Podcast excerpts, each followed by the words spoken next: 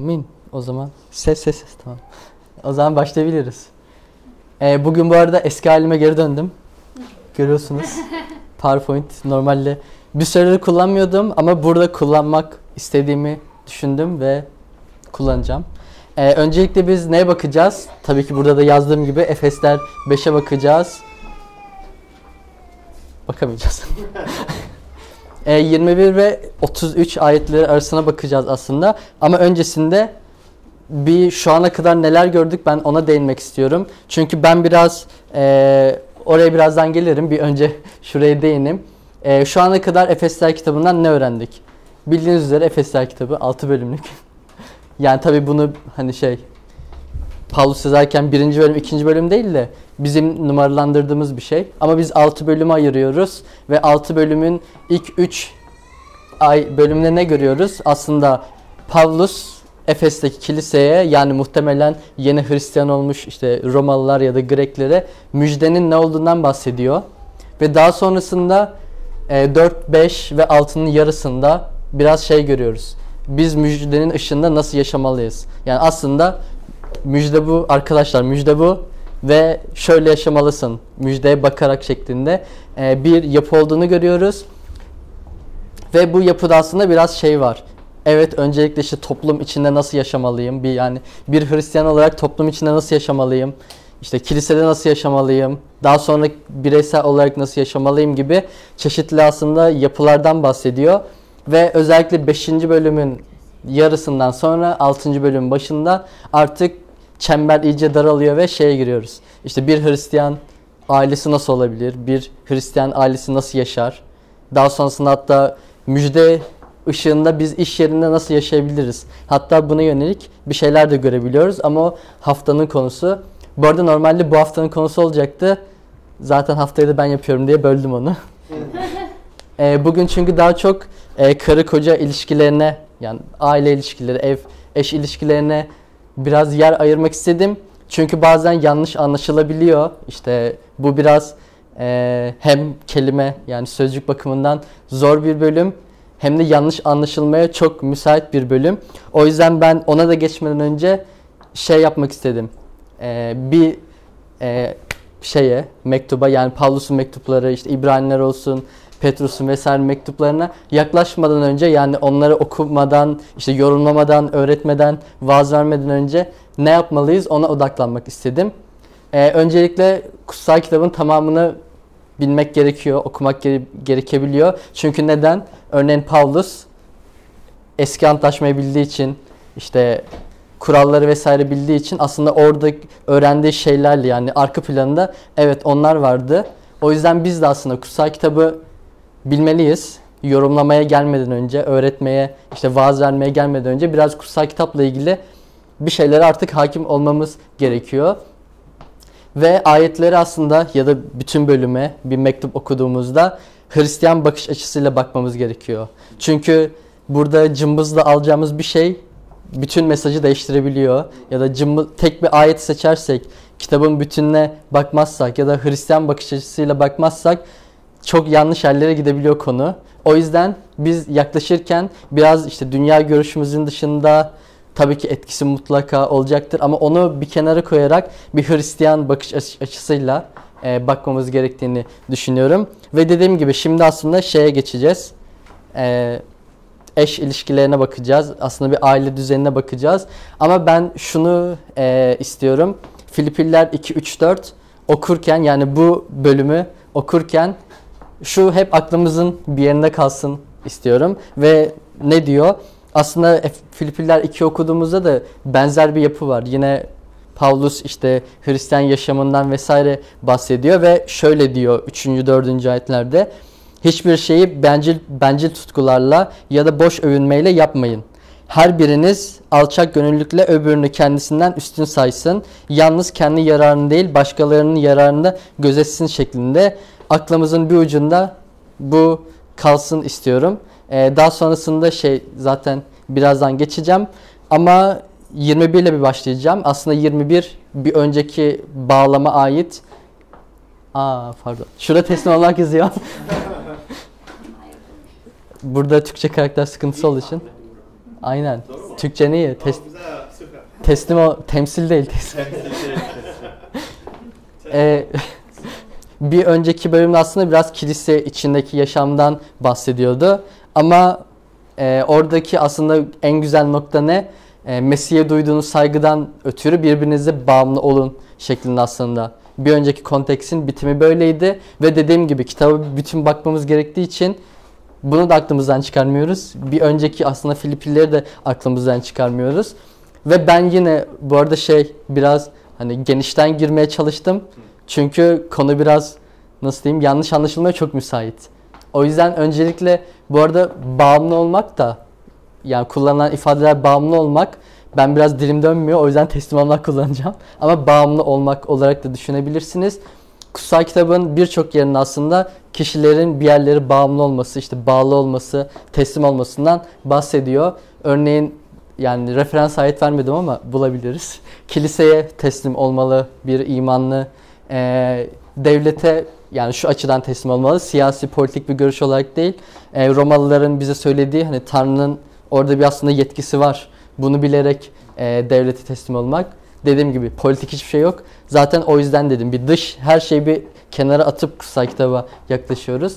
Daha sonrasında kilise liderlerine teslim olmak diye bir aslında ifade de görebiliyoruz. İbraniler kitabında işte onlara saygı duyun işte şöyledir böyledir şeklinde. Ve burada aslında 5'in başından 6'nın işte 5. 6.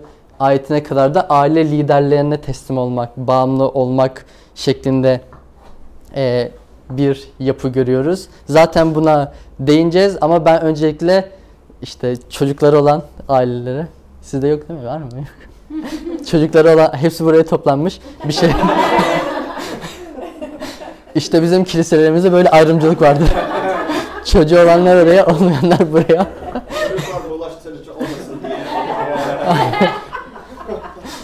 O yüzden aslında bu tarafa çok odaklanmam gerekmiyor. Siz... Ee, şimdi şöyle bir aslında soruyla başlayacağım. Örneğin işte üçünüz olur. İşte oturuyorsunuz ve çocuklar işte yemek yerken işte yemekleri döktüler, sağ solu karıştırdılar vesaire. Ve işte Robin ya da Jessica ya da işte diğer herkes yani eşler, imanlı birinin eşi e, başka bir odada, mutfakta vesaire vesaire yani oradaysa sen sen ya da sen ne yapmalısın? Çocuklar yemekleri düşürdü her yere. Yani bir her taraf böyle oy iğrenç. O zaman na- ne yapmanız gerekiyor? Ufuk var mı? Çünkü onu çağırabilir. O da olabilir ama Ufuk yok evde şu an. Temizlik. Temizlik. Değil. Kim yapıyor temizliği? Biz. Yani, yani çocuk var da eğer onlar o kadar büyükse. Tamam o zaman geçtin sınavı. o zaman ben devam ediyorum çünkü evet bu biraz şey hani bir Hristiyan eşinin, kocasının yapması gereken bir şey. Çünkü buradaki teslim olmak dediğim gibi yanlış anlaşılabiliyor. O zaman birisi eee, 22 ve 24. ayeti sesli olarak okusun bizim için. Daha de iç, içten başlayalım. Kim okusun? Oku. 22-24. Aynen. Tamam. Ey kadınlar, Rab'be bağımlı olduğunuz gibi kocalarınıza bağımlı olun. Çünkü Mesih bedenin kurtarıcısı olarak kilisenin başı olduğu gibi erkek de kadının başıdır. Kilise Mesih'e bağımlı olduğu gibi kadınlar da her durumda kocalarına bağımlı olsunlar. diyor kutsal kitap ve aslında benim işte o yanlış anlaşılabilir dediğim şey buydu. Çünkü biraz baktığımızda burada sanki şey var. İşte kadını küçük düşüren, alçak, işte aşağıda eee, gösteren bir mesaj olduğu ilk başta anlaşılıyor. Ama aslında öyle bir şey yok. Çünkü burada aslında biraz eee, sosyallikten ziyade aile yapısından bahsediyor kutsal kitap. Ben o yüzden sağ tarafta bunun ne demek olmadığı anlamına gelmek istedim ve aşağıda da bir örnek vermek istedim. Dediğim gibi buradaki mesaj sosyal ya da toplumsal bir mesaj değil. Sadece ailenin yapısını anlatan, aile düzenini anlatan, işte zaten birazdan erkeklere de bakacağız. Pavlus'un erkeklere ve kadınlara verdiği bazı rollerden eee, bahsediyoruz. Dediğim gibi buradan şu sonuç çıkmıyor. Eee, kadın daha düşük bir insandır, varlıktır diye bir şey çıkarmıyoruz. Ya da aksine işte erkek daha bilgili, daha zeki, daha yeteneklidir. O yüzden kadınlar onlara bağımlı olsun, işte onlara teslim olsun gibi bir şey de çıkarmıyoruz. Ya da işte erkek eğitimde daha iyidir, ticarette, politikada vesaire daha iyidir diye bir şey de çıkarmıyoruz. Çünkü öyle bir şey çıkar hani çıkarmak isteseydik Pavlus'un bence şöyle bir şey yazması gerekirdi. İşte tüm kadınlar ya da bütün kadınlar bütün erkeklere işte bağımlı olun, onlara teslim olun şeklinde aslında geneli e, genele odaklanan bir şey gördük. Ama dediğim gibi burada sadece aile düzeninden, aile yapısından e, bahsediyoruz. Ben aslında kutsal kitapta başka bir yapıdan da bahsetmek istiyorum. Üçlü birlik. Üçlü birliğin tanımını hepimiz biliyoruz. Çoğumuz biliyoruz. İlker de biliyor. ve orada aslında biz ne görüyoruz? O yapıda da bir ast, üst ve eşitlik ilkesi görebiliyoruz. Örneğin oğul dünyadayken hep ne dedi? Ben babamın işte isteğini yapmaya geldim, onun isteği olsun vesaire tarzında hep bir bağımlılık, bir teslimiyet görüyorduk. Ama günün sonunda baktığımızda ne görüyoruz? Baba, oğul, kutsal ruh üçü de birbirine eşit. Aslında üçü günün sonunda bir, yani üçü de birler. Ama bazen işte bu düzende farklı bir yapı görebiliyorduk baba, oğul, kutsal ruhun arasında. Ama dediğim gibi sonuç olarak üçü de yani üçlü birlik çerçevesinde birdi ve aslında ailede de aynı şekilde. Hem kadın hem erkek üçlü birlik sembolü. Yani eşitler dediğim gibi burada denmek istenen şey şu değil. İşte toplumda kadının yeri budur. İşte erkeğin yeri budur. Kadın şöyle yapsın, erkek böyle yapsın. Bu arada sosyal ortamdan bahsediyorum. Değil. Burada bir aile yapısından bahsediyoruz ve aslında bunun da bir sebebi var. Birazdan e, oraya da geleceğim. Ama öncesinde burada e, ne diyor? Hani Mesih'in yani bir aslında örnekten bahsediyor. Sanki işte kilise ve işte Mesih kadın ve erkek şeklinde bir tasvirden bahsediyor. Biz perşembe günü şey yapmıştık. E, kutsal kitap okumuştuk. Yaratılış ikinci bölümü. Ve orada aslında ne görmüştük? İlk evliliği görmüştük değil mi? Zaten daha sonrasında Pavlus da buna değiniyor ve o ilk evlilik e, en azından ben nasıl yorumlamıştım? İşte kilisenin ve Mesih'in o arasındaki ilişkinin çok çok önceden işte o kehanet demeyeyim de onun tasvir olarak nitelem, nitelendirilmişti. O yüzden aslında e, ben buradaki işte teslimiyet, bağımlılıkla ilgili iki tane model kurdum e, aklımda. E, bir tanesi yaratılış modeli, bir tanesi birlik modeli. Yaratılış modeli derken şu yüzden yani yaratılışa baktığımızda ilk Adem'in yaratıldığını görüyoruz. Ve aslında yani evli çiftlerde genelde nasıl olur? Mesela 30 yaşında bir erkek evlendi. Bir de 26-27 yaşında bir kız işte evlendi. Erkek biraz daha hani büyük olduğu için biraz lider işte kararları o vermeye çalışır. işte lider konumunda olabilir şeklinde. Biraz da aslında burada hani önce Adem'in yaratılması bu işte bağlılık e, konusuna geliyor olabilir. İkincisi de işte dediğim birlik modeli. Buradaki birlik modelinden kastım da şu e, işte Mesih'in ve kilisenin işte kilise Mesih'in gelinidir şeklinde bizim her zaman gördüğümüz bu ilişki yapısının işte kadın erkek evlilik düzeninde de olduğunu e, görebiliyoruz. O halde belki evet şu sonuca varabiliyoruz yani bu ayetleri okuduğumuzda bir erkek ailesine liderlik edebilir. Ama nasıl? Burada aslında önemli olan şey erkek evin yani çocukların, kadının güvenliğini, mutluluğunu en ön plana koyuyorsa o zaman evet belki edebilir ama burada dediğim gibi şeyler var. Bazı sıkıntılar var. Örneğin bir koca karısına güneşlemesini istiyorsa olabilir mi? Ya da bir koca işte hani eşine taciz ediyorsa, işte onun istemediği bir şey yapmasını e, sebep oluyorsa vesaire o zaman iyi bir lider olabilir mi? Ya da ailenin güvenliğini tehlikeye atıyorsa yine aynı şekilde e, ya da sorumluluklarını yerine getirmiyorsa işte eşini aldatıyorsa bu zaten yani kutsal kitapta çok büyük bir günah. Bir kocanın eşini anlatması çok büyük bir günah. Eğer bunu yapıyorsa da evet olamıyor. Ya da koca eşinin çocuklarının haklarını ihlal ediyorsa bir lider olabilir mi? İşte onların özgürlüklerini kısıtlıyorsa yine aynı şekilde bir lider olabilir mi? Olamaz. Biz aslında zaten birazdan da göreceğiz hani erkeğe verilen görevi göreceğiz ve onun e, da biraz hani ağır bir şey olduğunu göreceğiz. Ama ben e, bir ileri gitmek istiyorum. Çünkü şurada e, şöyle bir şey yaptım. Dediğim gibi hani az önce hani nasıl lider olabilir işte nasıl ya da lider olamaz şeklinde bir şey görmüştük. Ama öncesinde e, yukarıda ben 3 tane şey yazdım ona değinmek istiyorum. Kutsal kitabın hiçbir yerine koşulsuz bir teslimiyet yoktur. Yani illaki bir argümanı vardır ama elinde sonunda her zaman Tanrı'ya teslim olun şeklinde bitiyor. Örneğin Pavlus e, Efesler 2 bölümünde ne diyordu? Roma'da tutsaktı, işte Roma'da tutukluydu ama ben Mesih'in tutsayım şeklinde konuşuyordu. Ben müjdenin tutsayım şeklinde. Aslında elinde sonunda biz hepimiz Tanrı, Tanrı'ya bağımlıyız. İşte Tanrı'ya teslim oluyoruz şeklinde görüyorduk. Ve buradaki bu ilişkiyi dünyasal olarak görmememiz gerektiğini düşünüyorum. Çünkü biz kutsal kitaba baktığımızda dünyasal bir görüşle, işte dünyasal e, arka planımızla bakıyoruz. Ama daha çok ruhsal bir teslimiyet olarak ya da ruhsal bir bağlılık olarak görmeliyiz bunu.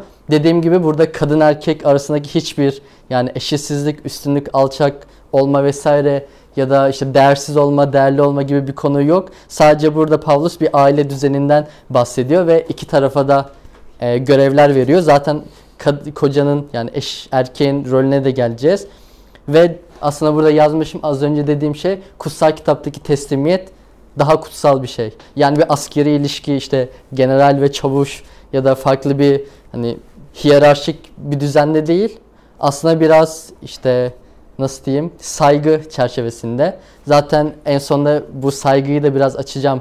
Aynı şekilde saygı sadece hani kadın değil erkeğin de kadına saygı duymasının kesinliği ne zaten değineceğiz. Ama ben burada aslında ee, az önce dediğim gibi ne dedim? Hani hepimiz elinde sonunda İsa Mesih'e bağlıyız. Hepimiz İsa Mesih'e teslim oluyoruz ve İsa Mesih'in aslında yaptıkları bu e, kocanın ya da eşin, erkeğin e, örnek alacağı bir şey olması lazım. Mesela Yuhanna 13'te ne görüyorduk? İsa, işte İsa kim bu arada? Bütün hükümranlıklar, bütün egemenlikler, bütün yetki, otorite ona verilmiş ama kendi öğrencilerinin ayaklarını yıkıyordu. Hatta bir önceki e, pasajda şey yazıyordu. Yani Petrus şey diyordu. Ya sen bizim öğretmenimizsin. Elimizi yıka, yüzümüzü yıka ama işte ayaklarımızı yıkama tarzında bir aslında tartışma görüyorduk. Ama İsa hayır ben sizin ayaklarınızı yıkayacağım şeklinde ve Yuhanna 13 12 17. ayetlerde de bunu biraz neden yaptığını açıklıyordu. Ee, şöyle diyor. Onların ayaklarını yıkadıktan sonra giyinip yine sofraya oturdu. Size ne yaptığımı anlam anlıyor musunuz dedi. Siz beni öğretmen ve Rab diye çağırıyorsunuz. Doğru söylüyorsunuz. Öyleyim. Ben Rab ve öğretmen olduğum halde ayaklarınızı yıkadım. Öyleyse sizler de birbirinizin ayaklarını yıkamalısınız. Size yaptığımın aynısını yapmanız için bir örnek gösterdim. Size doğrusunu söyleyeyim. Köle efendisinden e, elçi de elçi de kendisini gönderenden üstün değildir. Bildiğiniz bu şeyleri yaparsanız ne mutlu şeklinde aslında hem zaten 6. bölümde de göreceğiz. Oraya bir gönderme var. Yine işte köle efendi tabii bu günümüzde farklı yorumlayacağız. Onların arasındaki ilişkinin e, eşit olduğunu gösteren e, bir yapı görüyorduk. Ve aslında bu bölümü bir de e, Koloseliler 3.18'in bir argümanı var. Şöyle diyor. Ey kadınlar Rabbe ait olanlara yarışır biçimde kocalarınıza bağımlı olun şeklinde Koloseliler kitabına diyor. Ben burada özellikle Rabbe ait olanlara yarışır biçimlerinin altını çizmek istedim. Çünkü aslında Paulus'un demek istediği şey ne? Rabbe uygun şekilde. Yani dünyasal bir teslimiyet, işte bağımlılık, hani özgür yaşamamak değil, Rabbe uygun şekilde ve tabii ki hani eşlerde, erkeklerde Rabbe uygun şekilde yaşıyorsa o zaman evet erkeğe saygı gösterin. Ama birazdan geleceğiz. Erkek de saygı göstermeli. Ee, ama şu anda ben biraz e, şunu sormak istiyorum. Geldiğimiz bu noktaya kadar biraz baktığımızda e, kadının görevi daha mı zor bu pasajlarda? Çünkü birazdan şey erkeğin görevine geleceğiz. İlk baktığımızda erkek için basit bir görev varmış gibi. Sev. Eşini sev. Zaten birazdan göreceğiz. O halde şu an bu arada açık açık söyleyebilirsiniz. Şu an burada kadınlar için daha zor bir görev olduğu mu yazılıyor sizce? Biraz öyle düşünceler var. O zaman biraz geriye gidiyoruz. Yani kutsal kitabı yani özellikle mektupları okurken tarihi bilmezsek, kültürü bilmezsek, o dönemki kültürü ve tarihi bilmezsek bazı şeyleri yanlış anlıyor olabiliyoruz. Ben o yüzden e, iki tane şey getirdim, örnek getirdim. O dönem Efes'te kadının rolüne ilişkin bir şey getirdim. E, ön- e, önce Cicero'nun bir sözü var. Bu arada adamı görüyorsunuz. Politikacı, bilgin, yazar, filozof, avukat, tren gibi bir şeyi var. Ama orada e, mesela Cicero'nun bir sözü var. Kadınla ilgili bir sözü var. Zaten bu adam da biraz hani ilk medeni hukukçu mu desem tam diyemem ama çünkü medeni hukuk biraz da aslında eşitliğe bağlı ya. E, Cicero'nun sözü şöyle diyor. Atalarımız bilgeliklerine göre doğuştan gelen zayıflıkları nedeniyle tüm kadınların koruyucuların kontrolü altında olmasını düşündüler. Yani burada doğuştan gelen bir zayıflık. Zaten o dönemki kültüre baktığımızda yani Greco-Roman eee Greco-Roma kültürüne baktığımızda şunu görüyoruz. Eee, kadınların şu- toplumda şöyle bir rolü var. Evet kadın erkek yasal olarak evleniyorlar. Birazdan zaten şu herifin sözüne de geleceğiz. Eee, evleniyorlar. Kadının görevi şu. Evin en üstünde yaşıyor. Bu arada şey değil. Üstün olduğu için değil.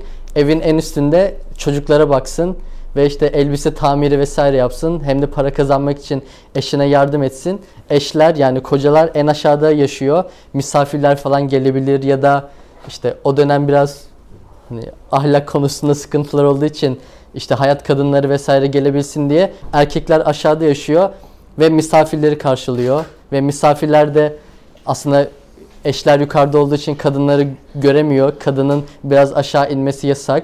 Mesela burada işte Demosthenes'in bir sözü. Bu adam da bu arada hem hukukçu hem de politikayla ilgilenen birisi ve şöyle diyor. Zevk için cari- cariyelerimiz var. Günlük birlikte yaşamak için cariyelerimiz var. Ve yasal olarak çocuk sahibi olmak ve ev işlerimizin sağlık koruyucuları olmak için eşlerimiz var şeklinde. Aslında biraz o döneme baktığımızda kadının toplumdaki rolünün çok farklı olduğunu görüyoruz. Yani aslında e, Paulus'un değil de zaten burada kadının e, kötü bir durumda olduğunu görüyoruz. Aslında Paulus'un burada erkekleri dediği şey o dönem bütün Efes işte bu ilk Hristiyanları şok edici bir şey. Çünkü ne diyor? E, erkeklere şunu buy- buyuruyor. Sevin diyor. Biz aslında şu an çok mantıklı geliyor değil mi? Yani eş seveceksin, yani seveceksin, evlenmişsin. Ama biraz o dönem evlilik işte yasal bir işte çocuk yapmak için biraz eee, işte geleceğini sürdürmek için yapılan bir eylem olduğu için sevmek eee Efes halkına biraz garip geliyor. Hani nasıl sevmek vesaire. Ve aslında nasıl sevmek derken eee, okuyalım hatta eee, bölümün sonuna kadar. Birisi şurası 24 sanırım. 25 mi? 25'ten sona kadar hatta birisi okusun şimdi. Kim okusun? Okumak isteyen var mı? Olur. Fark etmez. Birisi okusa yeter sadece. Aynen 25'ten sonuna kadar 33'e kadar. Ey. Ha, buyurun. Ey kocalar Mesih kiliseyi nasıl sevip onun uğruna kendini feda ettiyse siz de karılarınızı öyle sevin. Mesih kiliseyi suyla yıkayıp tanrısal sözle temizleyerek kutsal kılmak için kendini feda etti. Devam edeyim mi? Aynen sonuna kadar. Öyle ki kilise üzerinde leke, buruşukluk ya da buna benzer bir şey olmadan görkemli biçimde kendisine, kendine sunabilsin. Amacı kilisenin kutsal ve kusursuz olmasıdır. Aynı biçimde kocalar da karılarını kendi bedenleri gibi sevmelidir. Karısını seven kendini sever. Hiç kimse hiçbir zaman kendi bedeninden nefret etmemiştir. Tersine onu besler, kayırır tıpkı Mesih'in kiliseyi besleyip kayırdığı gibi. Çünkü bizler onun bedeninin üyeleriyiz. Bunun için adam annesini babasını bırakıp karısına bağlanacak. İkisi tek bir beden olacak. Bu sır büyüktür. Ben bunu Mesih ve kiliseye ilgili Mes- Mesih ve kiliseyle ilgili olarak söylüyorum. Size gelince her biriniz karısını kendisi gibi sevsin. Kadın da kocasına saygı göstersin. şeklinde diyor. Ben burada özellikle e, nasıl sevmenin altını çizmek istedim. Çünkü burada e, orijinal yani kopyalarda e, sevmek eylemi agape olarak kullanılıyor. Bu arada e, kutsal kitapta dört tane sevgiden bahsediyor. Yani evet hepsi sevgi anlamına geliyor ama dört farklı sevgi var. Bir tanesi örneğin phileo, e, arkadaşlık sevgisi işte bir arkadaşını nasıl seversen öyle bir sevgi ama yine sevgi demek. E, daha sonrasında eros var. O direkt hani zaten eros. Aynen o direkt hani romantik bir ilişki, romantik bir sevgi. Star Storge mi? Öyle bir şey. Aynen.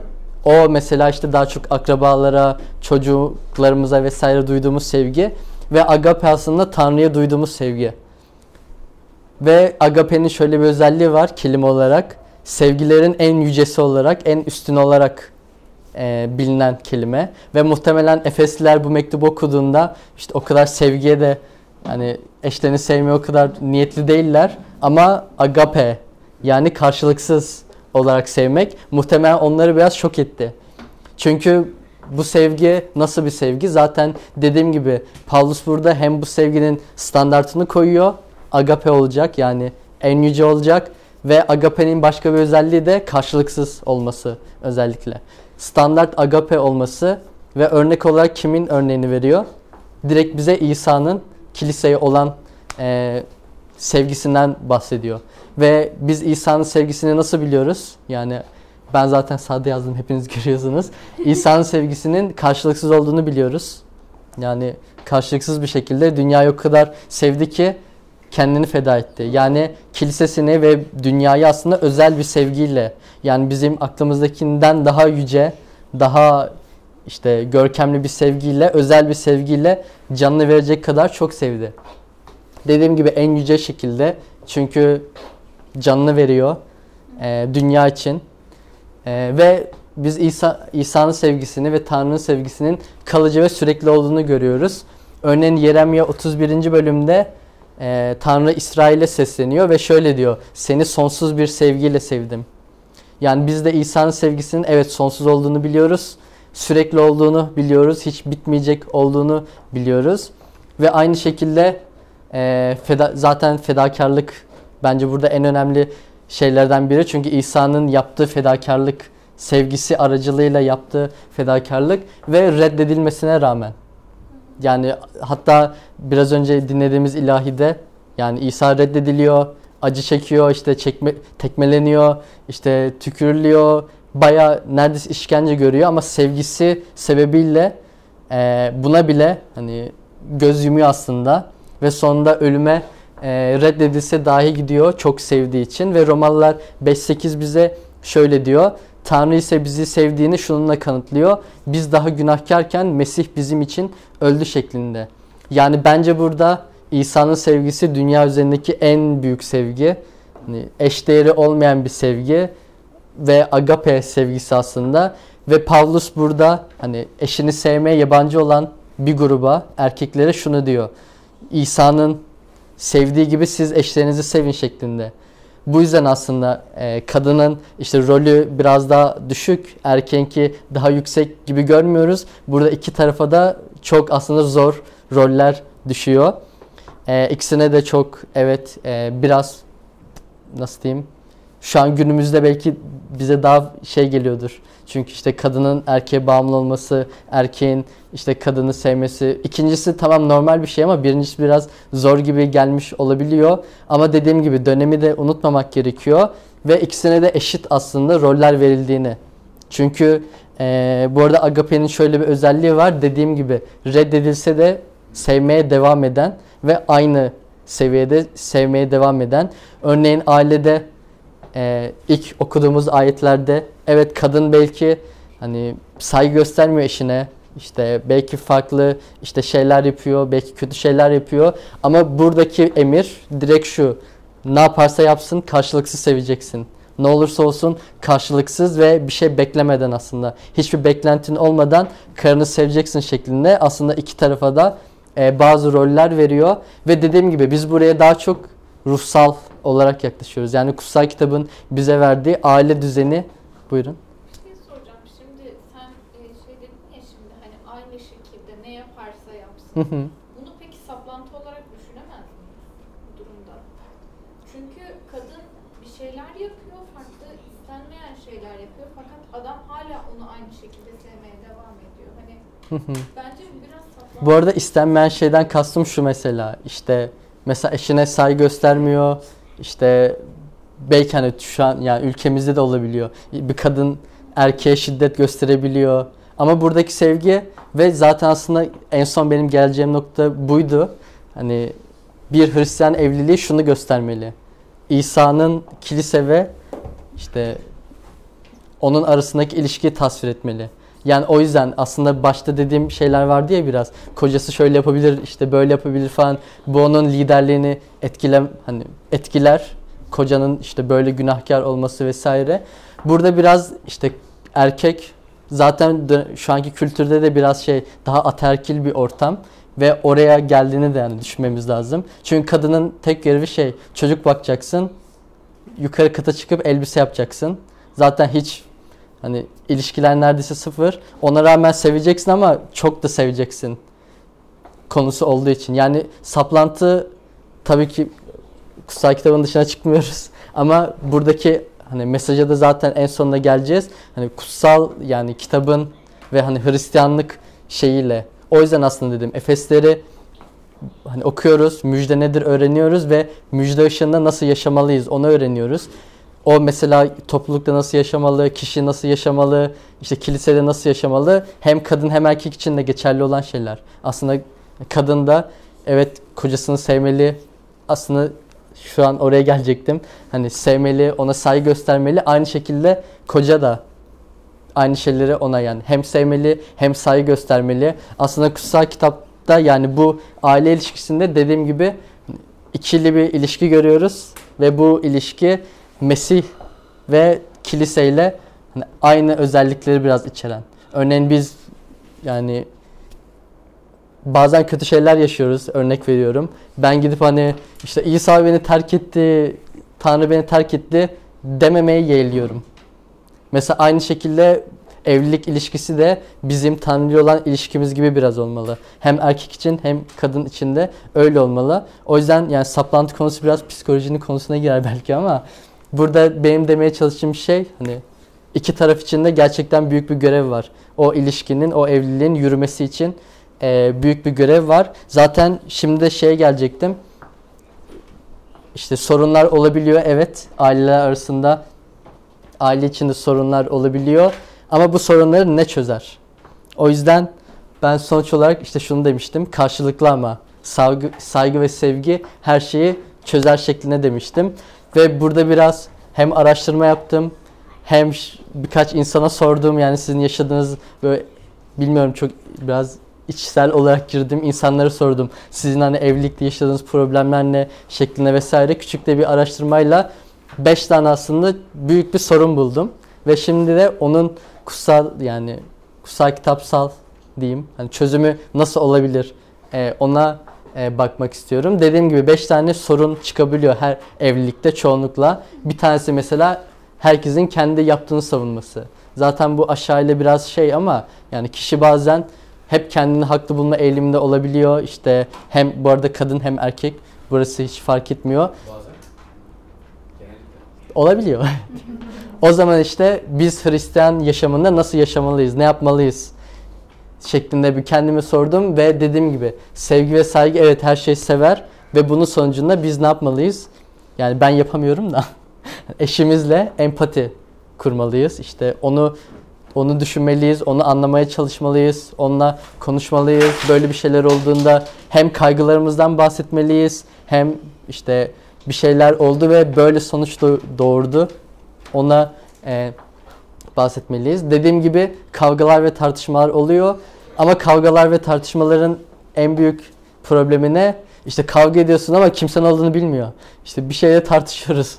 Kimin haklı olduğu falan yani biraz şey oluyor. Agresif bir tartışma oluyor.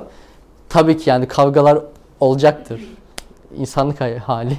Burada ben şöyle bir şey e, dedim. Her iki taraf için de e, sorunlarını içlerine atmamalılar. Her zaman birbirleriyle konuşmalılar.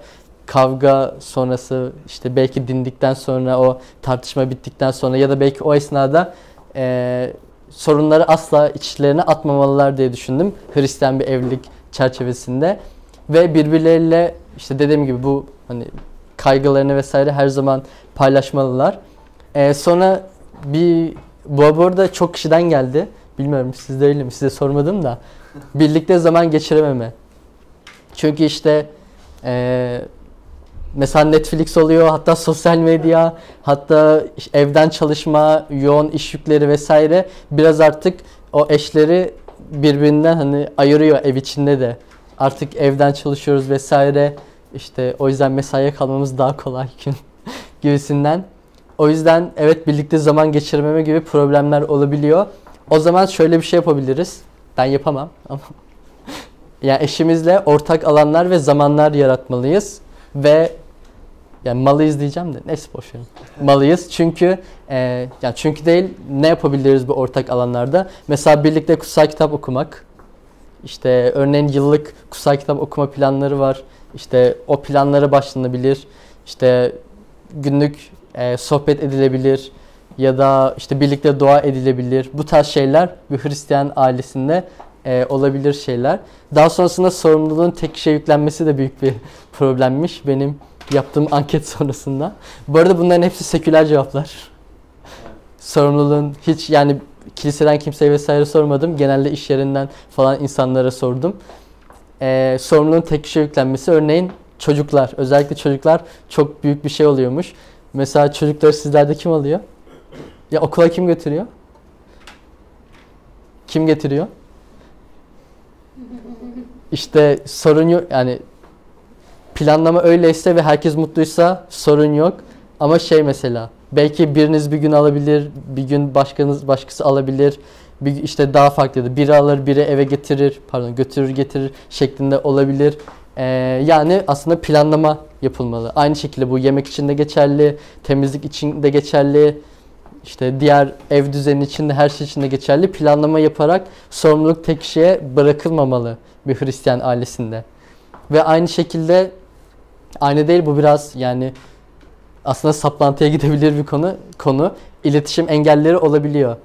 Mesela işte bir şey konuşunca karşı taraf tam anlamayabiliyor. Ben bununla ilgili şöyle bir örnek internette buldum. Bir tane kadın eve geliyor ve işte eşine şey diyor. İşte benim kardeşimin de para problemleri falan varmış. Morali biraz bozuktu ve eşin cevabı şu oluyor kocanın. O senden kesin para isteyecek. Biz ona para vermeyelim. O işte şey hani tek derdi paradır vesaire tarzında hem hani siz de anladınız burada çok garip bir aslında diyalog gerçekleşiyor. Çünkü eşin söylediği farklı işte yani kadının söylediği farklı, erkeğin söylediği farklı ya da yine işte aynı şekilde işte mesela ne olabilir? Bazen emir vermek. Mesela şey dedik ya hani kadının bağımlılığından bahsettik ama bu erkeğe emir verme hakkını doğurmuyor. O yüzden mesela emir vermek, kötü söz kullanmak, işte yanlış anlamak, bu yüzden hani yanlış bir aksiyon almak vesaire iletişim engellerinden dolayı hani doğabilecek problemler, sorunlar diyebiliriz. O zaman biz ne yapmalıyız? Aslında hepsi birbiriyle genel olarak bağlantılı. Birincisi eşimize kibar ve nazik olmalıyız. Olamıyor muyuz yoksa? Niye güldük?